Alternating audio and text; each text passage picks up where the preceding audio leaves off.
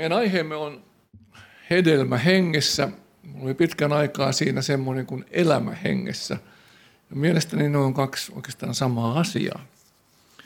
Näin keväällä me seurataan ihmetellen luonnon heräämistä. Ja mä luulen, että me, se on aina joka vuosi sama juttu, ainakin itselläni. Kun kasvi nousee elämään talvisesta horroksesta – Tuntuu, että se on aina yhtä suuri ihme. Kukin kasvi tuottaa omanlaisensa varren, omanlaisensa lehvästön, omanlaisensa siemenen tai hedelmän tai minkä tahansa. Ja kaikilla kasveilla on oma tehtävänsä. Tarkoitus, jonka ne täyttää tässä luomakunnassa, Jumalan luomassa maailmassa. Nyt kristittyä verrataan raamatussa hedelmäpuuhun aika monessa kohtaa. Jeesus käytti sitä vertausta hyvin paljon. Ja hedelmäpuun tarkoitus on tuottaa hedelmää. Ihan jokainen omenan, omenan viljelijä tietää sen, että tarkoitus on, että tulisi hyviä omenoita. Ja siihen tehdään kaikenlaista, että ne omenat olisi mahdollisimman hyviä.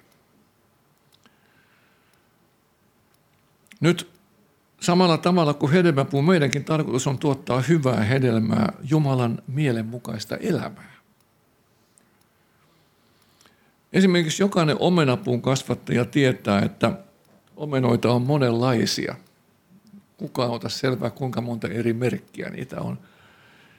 Ja on makeaa, on kirpeää, on hapokasta, on jauhoista, on kiinteää ja kaikkea siltä väliltä – Eivätkä läheskään kaikki omenat ole edes syötäviä samassa puussa.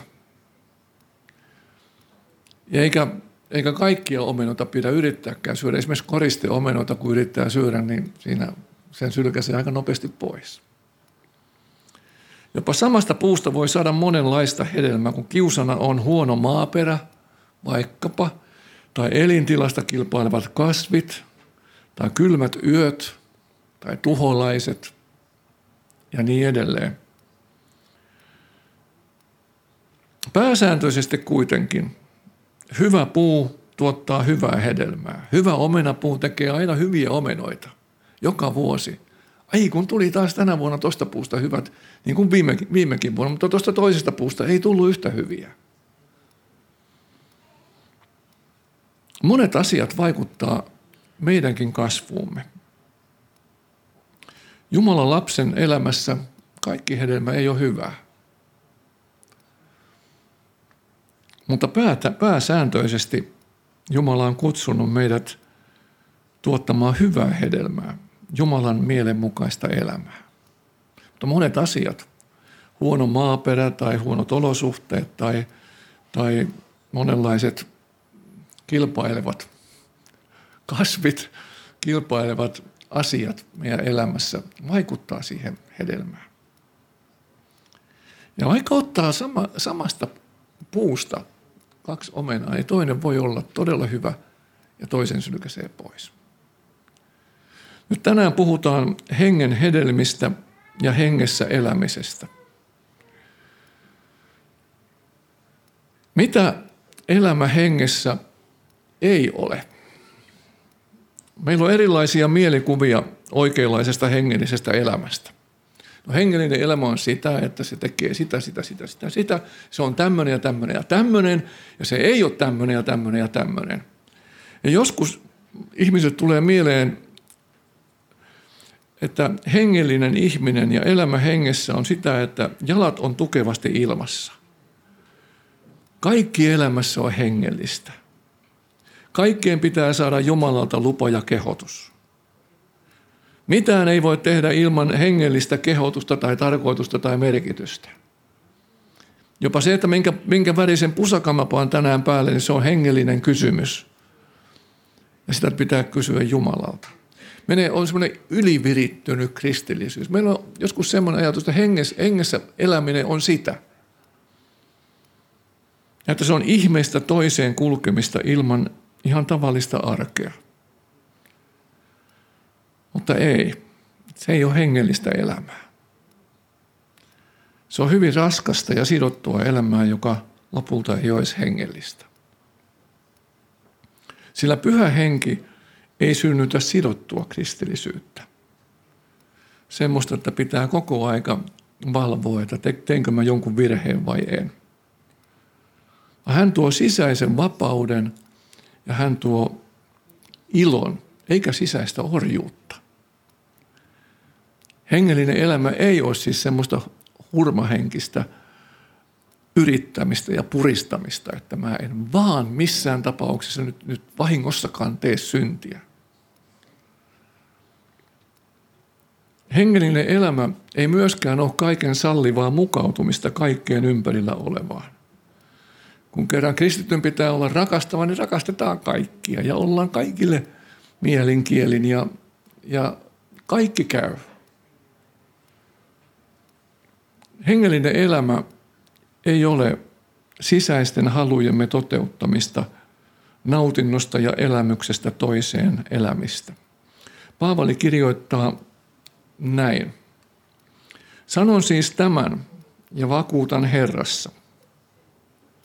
Älkää enää vaeltako niin kuin pakanat turhanpäiväisissä ajatuksissaan. Heidän ymmärryksensä on pimentynyt ja he ovat vieraantuneet Jumalan elämästä tietämättömyytensä ja sydämensä paatomuksen tähden.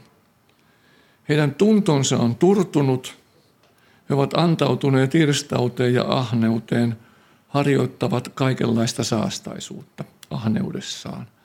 Mutta te ette ole sillä tavoin oppineet tuntemaan Kristusta, jos yleensä olette hänessä kuulleet. Panas toi pois tosta. Mutta te ette ole sillä tavoin oppineet tuntemaan Kristusta, jos yleensä olette hänestä kuulleet ja hänessä opetusta saaneet, niin kuin totuus on Jeesuksessa. Tässä on nämä kaksi äärimmäisyyttä. Kaiken salliva ahneudessa ja väärässä rypeminen, jossa kaikki hengellinen leimataan hurskasteluksi ja ylihengellisyydeksi. Oletko kohdannut semmoista kristillisyyttä? Että ei uskalla oikein sanoa sanaa Jeesus, kun se koetaan heti ylihengelliseksi.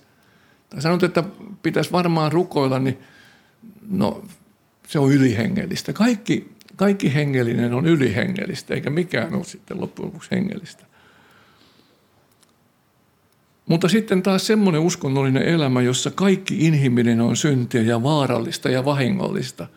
Niin joskus tuntuu, että kristityn elämä on tämmöistä kuin tuossa kuvassa. Koittaa tasapainolla kaiken aikaa näiden kahden äärimmäisyyden välissä. Ja joskus, joskus tuntuu, että lepo on kaukana kristityn elämästä, jos koko aika koittaa varoa näitä molempia ojia. Me elämme kristittyinä näiden kahden äärimmäisyyden välisessä jännitteessä. Me ei päästä koskaan tästä jännitteestä eroon. Mistä löytyy tasapaino? Mitä hengessä eläminen, elämä hengessä sitten on? Paavali kirjoittaa, teidän tulee hylätä vanha ihmisenne, jonka mukaan te ennen vaelsitte ja joka turmelee itsensä seuraten petollisia himoja. Uudistua hengeltänne ja mieleltänne ja pukea yllenne uusi ihminen, joka on luotu Jumalan kuvan mukaisesti totuuden vanhurskauteen ja pyhyyteen.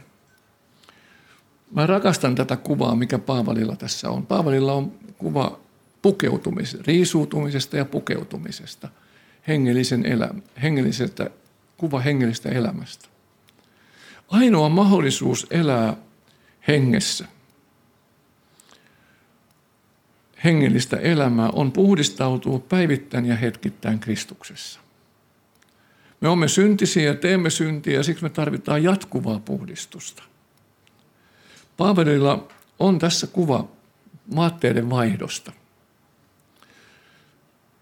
Esimerkiksi kun mennään lenkille – jotka nyt menee lenkille, niin, niin usein siellä tulee hiki ja kun tullaan lenkiltä, niin otetaan likaset vaatteet pois ja pannaan, sitten mennään suihkuun ja pannaan ne likaset vaatteet päälle. Ei. Vaan mennään, vaan otetaan vaatteet pois, mennään suihkuun ja sitten puetaan puhtaat vaatteet päälle. Paavali ei mainitse tässä sitä suihkua, mutta, mutta mä mielelläni näen sen Kristussuihkuna. Paavali varoittaa meitä, että me ei totuta ja mukauduta hyväksymään likaisia vaatteita, syntiä, jopa kristillisenä tapana elää.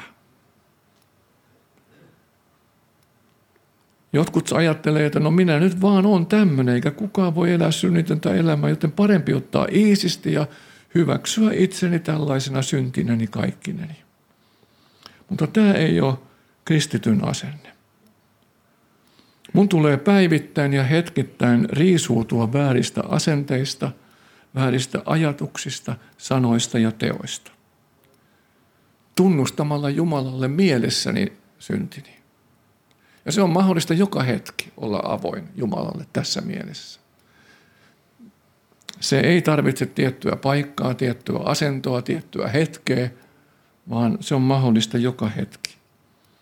Eli mun tulee tunnustaa synti, niin sitten mun pitää mennä Jeesus suihkuun. Uskomalla Jeesuksen sovittaneen mun syntini Kolkatan keskimmäisellä ristillä.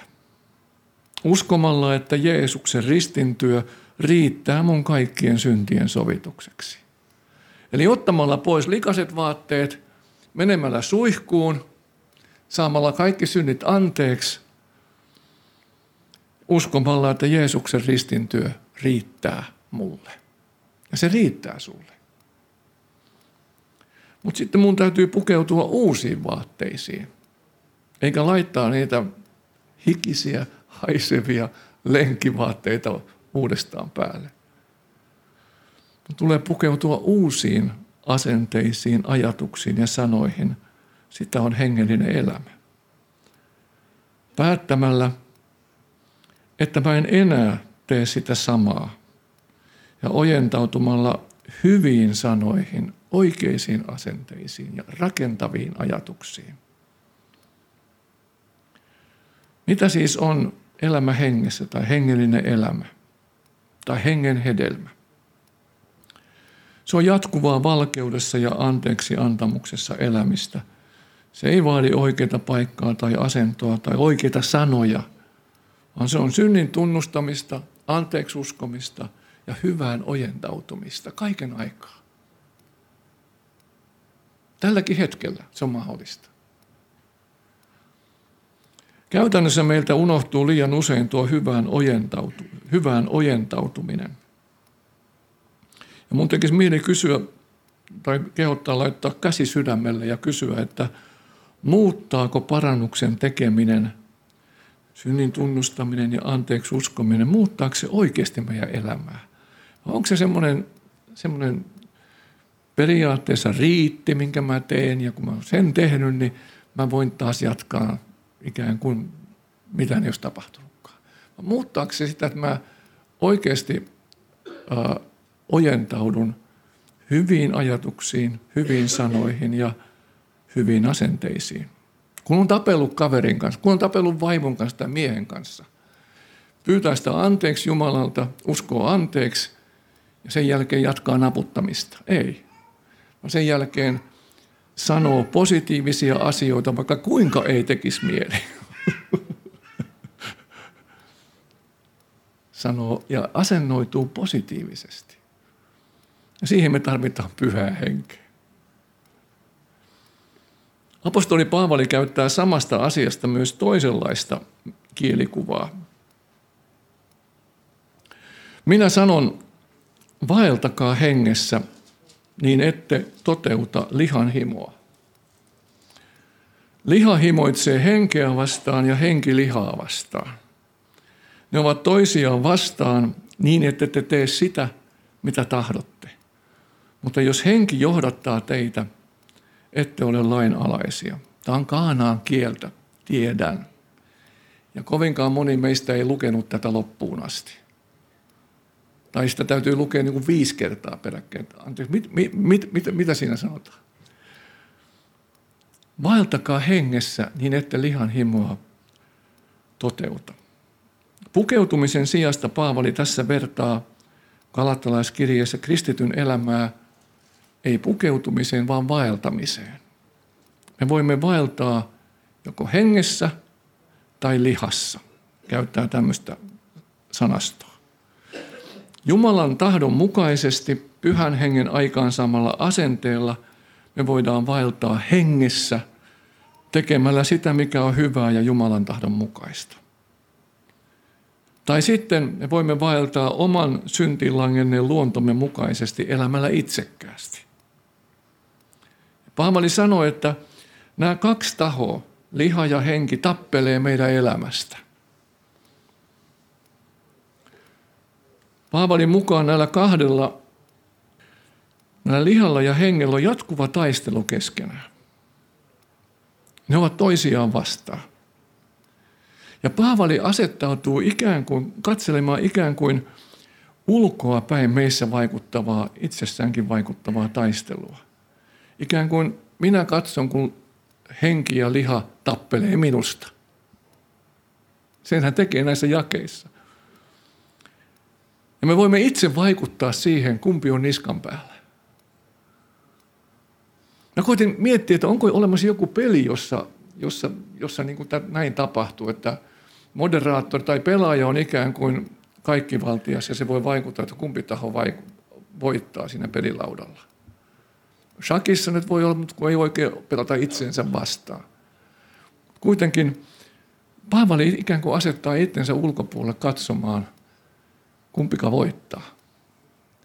Ja se voittaa, kummalle me annamme enemmän tilaa, kumman kelkkaa me enemmän kuljemme, lähdemme. Me voimme vaikuttaa siihen, kumpi on niskan päällä. Antamalla pyhälle hengelle tai omalle syntiselle luonnollemme luvan johdattaa meitä.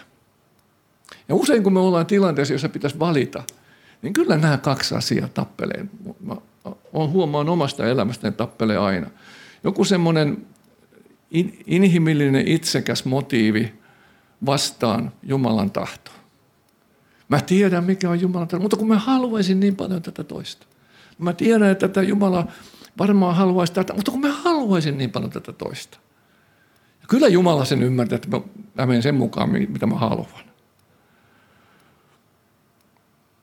Muistatko takavuosilta tämän sidostesukka-mainoksen? Kuinka moni muistaa?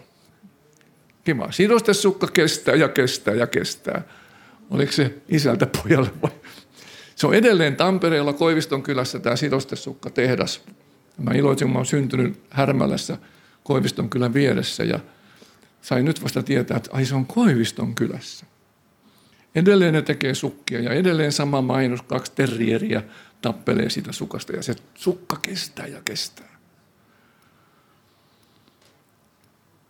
Meistä tappelee kaksi terrieriä ihan jatkuvasti, musta ja valkoinen. Ja on aika terveellistä yrittää katsoa elämämme ikään kuin ulkoapäin ja huomata, kumpi minun elämäni vaikuttaa enemmän, henki vai liha.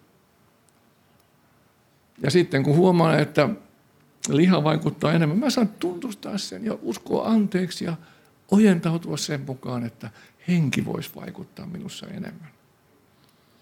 Me ei päästä koskaan tästä jännitteestä. Se, on, se seuraa meitä hautaan asti.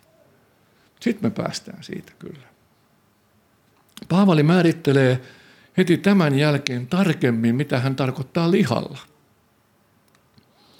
Lihan teot ovat ilmeiset. Niitä ovat haureus, saastaisuus, irstaus, epäjumalien palveleminen, noituus, vihamielisyydet, riita, kiivaus, vihat, juonittelut, eripuraisuudet, harhaopit, kateus, juomingit, mässäily ja muut sellaiset.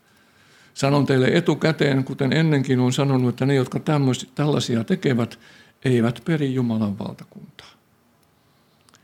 Tässä listassa on mukana sekä asenteita että tekoja, mutta siitä puuttuu samalla joitakin apostolin muualla luettelemia syntejä. Tässä ei ole kaikki synnit. Mutta siinä on aika monta syntiä, jotka liittyy ihmissuhteisiin ja asenteisiin, negatiivisiin asenteisiin. Vihamielisyydet, riidat, kiivaus, vihat, eripuraisuudet. Ikään kuin se nousisi tässä Paavalin listassa vähän niin kuin sinne kärkeen nämä tämmöiset asenteet suhteessa ihmisiin. Ja sitten siinä, siinä on aika monta asiaa, jotka, jotka liittyy noituuteen, harhaoppeihin ja niin edelleen. On siinä sitten juomingit ja mässelykin mukana.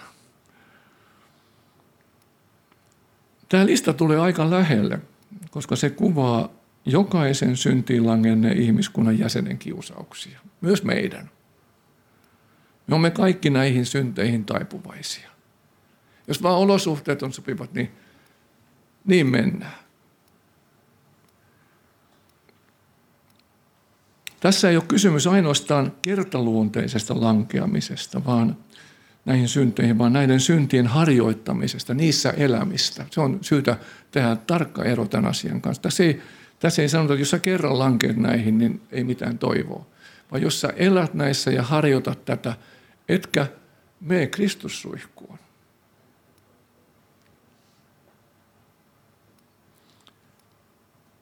Meidän on mahdollista saada nämäkin synnit anteeksi Jeesus-suihkussa.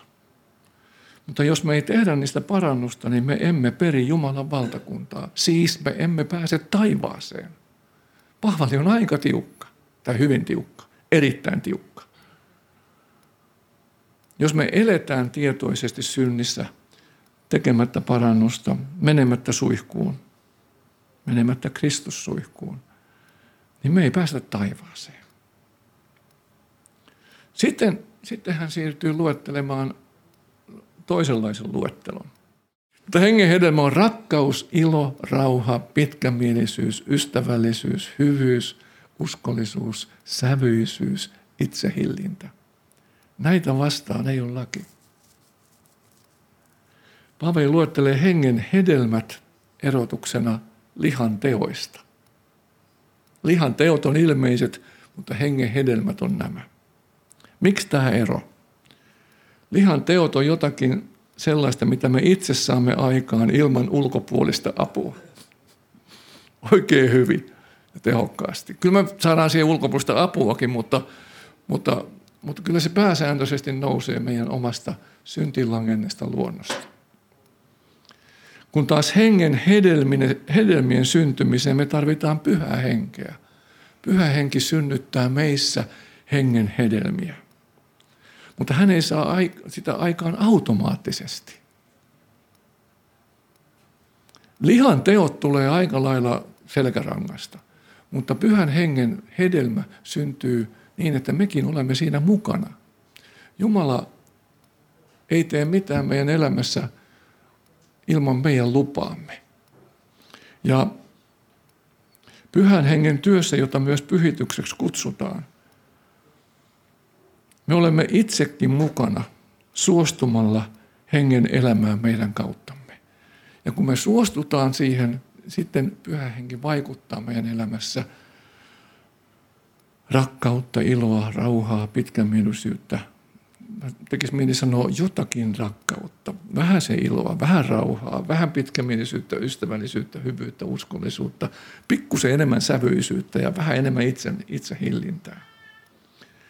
Kaikki nämä hedelmät, pyhähengen hedelmät on asenteita. Tässä ei ole yhtään tekoa. Ne ovat asenteita, joista hyvät teot nousevat. Se, miten vieraita nämä hedelmät on luonnolliselle, on meille, miten luonnolliselle ihmisellemme. Se selviää siitä, miten helppoa meidän on korvata tässä listassa sana hengen hedelmä. Pannaan siihen oma nimemme. Tai vaikkapa minä. Minä olen rakastava, niin varmaan. Minä olen iloinen, joskus. Minä olen rauhallinen, aika harvoin. Minä olen pitkämielinen, kysy vaimolta. Yst- minä olen ystävällinen, no yritän kyllä. Minä olen hyvä, no oman standardini mukaan. Minä olen uskollinen, no haluan olla. Minä olen sävyinen, kysy lapsilta minä olen itse hillitsevä, hillit, hillit, hillitsevä tällä luonteella. Yritetään. Mutta mut se on, sen huomaa, miten vierasta tämä on meille, kun me laitetaan oma nimemme siihen. Laita oma, oma syntymänime siihen ja luettele tämä ilman, että pyydät anteeksi Jumalalta sen jälkeen. Huomaa, miten mahdotonta se on.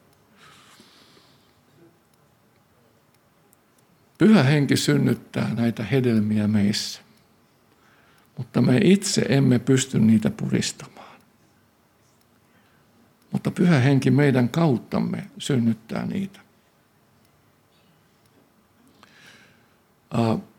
Yksi semmoinen mielenkiintoinen omena, omenapuuviljelyyn liittyvä asia. Mun veli, joka äsken muuten koitti soittaa mulle, niin hän aikoinaan, hänellä oli omenapuita pihassa ja hän, hän sanoi, että Jarmotus katsoo, että mulla on täällä kolmenlaisia omenoita tästä yhdestä puusta. Eli yksi puu tuotti kolmenlaisia hedelmiä. Hei. Ja hän oli oksastanut siihen kahdesta muusta puusta, erilaisesta puusta omenoita, omenapuun oksia. Ja ihan oikeasti siinä yhdestä oksasta sai hyvän makuisia, toisesta oksasta vielä parempia ja kolmannesta vielä parempia. Mutta se, se mikä se, ne hedelmät sai aika, oli se mehu siellä sisällä, siinä puussa. Ei se puu ei itse sitä puristanut, vaan se neste ja se elämän voima, joka siellä puussa vaikutti. Näin on meidänkin hengellisessä elämässä, että pyhä henki meidän kauttamme saa aikaan hedelmiä, joissa saattaa olla joskus matoja, jotka ei kaikki aina maistu hyvältä. Mutta jotkut hedelmät maistuu kyllä oikeinkin hyvältä. Oikea vastaus kysymykseen, millaista on pyhän hengen täyttämä elämä, on tässä.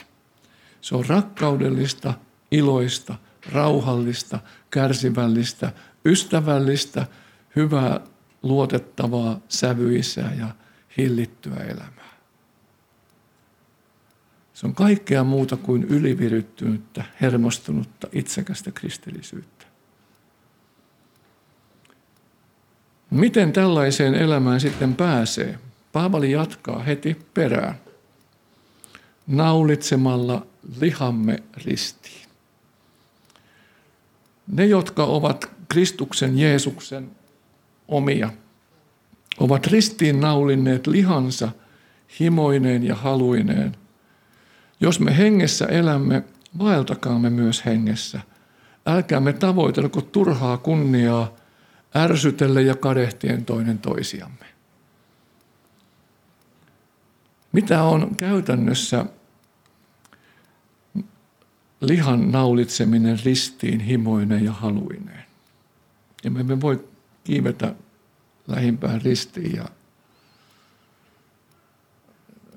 antaa itsemme ristiin naulita siellä, vaan se on ensinnäkin sen tiedostamista, että meissä luonnostamme on himoja ja haluja, jotka eivät ole Jumalan tahdon mukaisia. Sinunkin elämässäsi. Ja se on sitä, että me tuomitsemme itsemme, itsessämme nuo himot ja halut synteinä, eikä vain yleisenä inhimillisenä taipumuksena malliin pojat on poikia ja tytöt on tyttöjä. Vaan esimerkiksi, Herra, mä tunnustan sulle tämän hillittömän itsekyyteni tai tämän ahneuteni tai haluni saada aina enemmän ja enemmän – Mä tunnustan sulle tämän nautinnon halun ja riippuvaisuuteni viihteistä tai riippuvaisuuteni ihmisistä. Se on sitä, että me annamme synnille nimen. Ja toiseksi se on sitä, että uskomme Jeesuksen kantaneen omassa ruumiissaan ristillä nämä synnit. Ja kolmanneksi se on sitä, että päätän olla enää noita syntejä tekemättä, että en ota niitä syntejä mukaani sieltä ristiltä – vaan jätän ne synnit sinne ristille. Ja ojentaudun uuteen. Se on sitä, että mä en vain teoreettisesti jätä syntejäni sinne, vaan ihan käytännössä. Ja pyhä henki antaa mulle siihen voiman. Tämä, nämä jakeet on heti sen listan jälkeen, sen lihan listan jälkeen ja pyhän hengen hedelmälistan jälkeen. Joten nämä kuuluu tähän. Käytännössä se on sitä. Käytännössä tämä on ihan sitä samaa kuin se äskeinen kuva pukeutumis, riisuutumisesta, suihkussa käymisestä ja pukeutumisesta. Paavali antaa lopuksi ihan käytännöllisen esimerkin. Kun sä oot vienyt ristille oman pätemisen tarpeesi ja riidan halusi, älä ota niitä ristiltä mukaan. Iloitse toisen menestyksestä ja puhu hänelle hyviä asioita. Hengessä vaeltaminen ei ole jotakin kummallista kristillisyyttä, hengellistä pumppausta tai outoja pyhitysoppeja, vaan se on jatkuvaa Kristussuihkussa käymistä ja lihan ristiinnaulitsemista pyhän hengen voimassa. Se on Kristuksessa elämistä joka hetki, uskoen kaikki synnit anteeksi hänessä koko aika, nytkin. Ja nytkin. Ja nytkin. Ja nytkin. Kun me oltiin lähetystyössä, me oltiin maassa, jossa kristillisyydessä ei ole tavallista julistaa syntejä anteeksi. Itse asiassa me ei, me ei neljä ja puolen vuoden aikana kuultu kenenkään kuin missään julistavan, sä saat, anta, sä saat uskoa syntisi anteeksi nyt. Ja siellä mä päätin, että aina kun mulla on mahdollista, kun mä julistan, kun mä Suomeen pääsen, niin mä julistan aina synnit anteeksi. Koska se liittyy kristillisyyteen ja elävään kristillisyyteen, pyhän hengen voimassa elämiseen. Pyhä henki julistaa sulle nyt. Sä saat uskoa kaikki syntis anteeksi. Jeesuksen takia. Jeesuksen ristin takia. Ja sen takia, että sä oot käynyt Jeesus suihkussa. Sen myötä pyhä henki antaa ilon ja voiman tehdä sitä, mikä on hyvää ja Jumalan tahdon mukaista. Mä otan viimeisen viimeisen raamatun paikan. Kun kaiken tämän jälkeen, ainakin itsellä usein penkissä istuessa, niin mä niin kysyn, että no mitä tämä on käytännössä? No, kauniita sanoja ja joo, niinhän se pitäisi olla ja joo, kyllä kai, kyllä vaan. Miten mä teen sen? Jotain käytännöllistä, please. Paavali ottaa tämmöisen käytännön lähestymistavan. Älkää juopuko viinistä – sillä siitä tulee irstasmeno. Hän lähestyy negaation kautta. Vaan täyttykää hengellä. No miten? Puhuen keskenänne psalmeilla, kiitosvirsillä ja hengellisillä lauluilla, veisate ja laulaen sydämessänne Herralle, kiittäen aina Jumalaa ja Isää kaikesta meidän Herramme Jeesuksen Kristuksen nimessä, ja olkaa toinen toisillenne alamaiset Kristuksen pelossa. Eli käytännössä, miten me voidaan elää hengen täyttämää elämää, on pitää itsemme yhteydessä Jumalan sanaan. Pitää olla yhteydessä veljiin ja sisariin. Hoitaa omaa hengellistä elämäämme kristillisessä yhteydessä. Kiittää Jumalaa ja Isää kaiken aikaa Jeesuksen nimessä.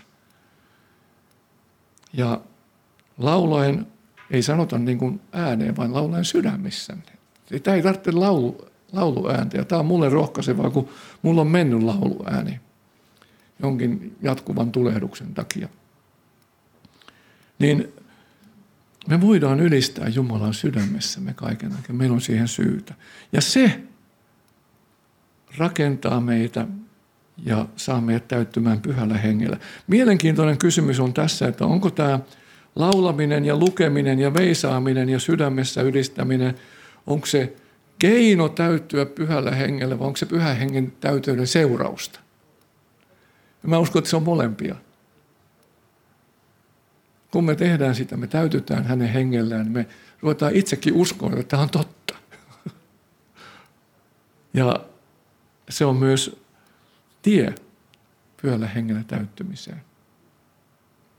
Ja ihan viimeinen rivi sanoo, mitä se on käytännössä. Minkälainen ihminen on pyhällä hengellä täyttynyt ihminen? Hän on alamainen toisille ihmisille.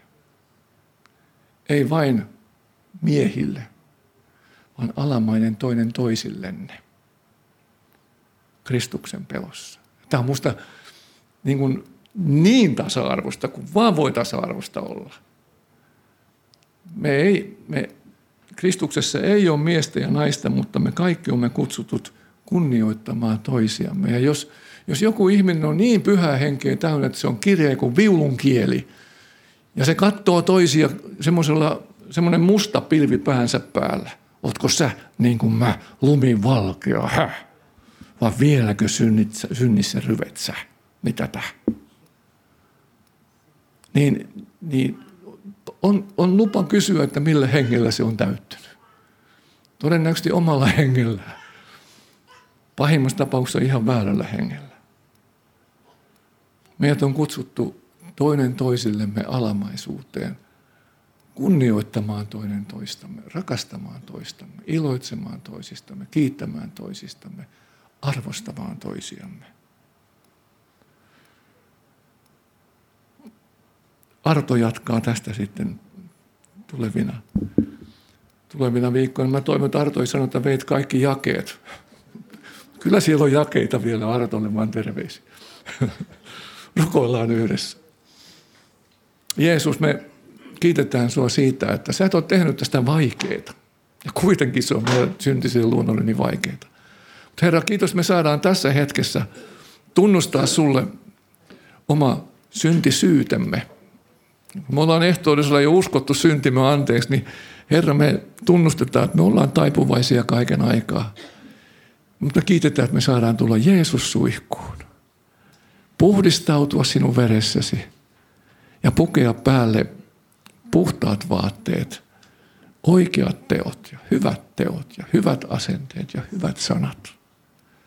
Herra, kiitos sun verestäsi ja kiitos sun pyhästä hengestä. Mä rukoilen, täytä meidät sun hengelläsi. Jeesuksen nimessä. Amen.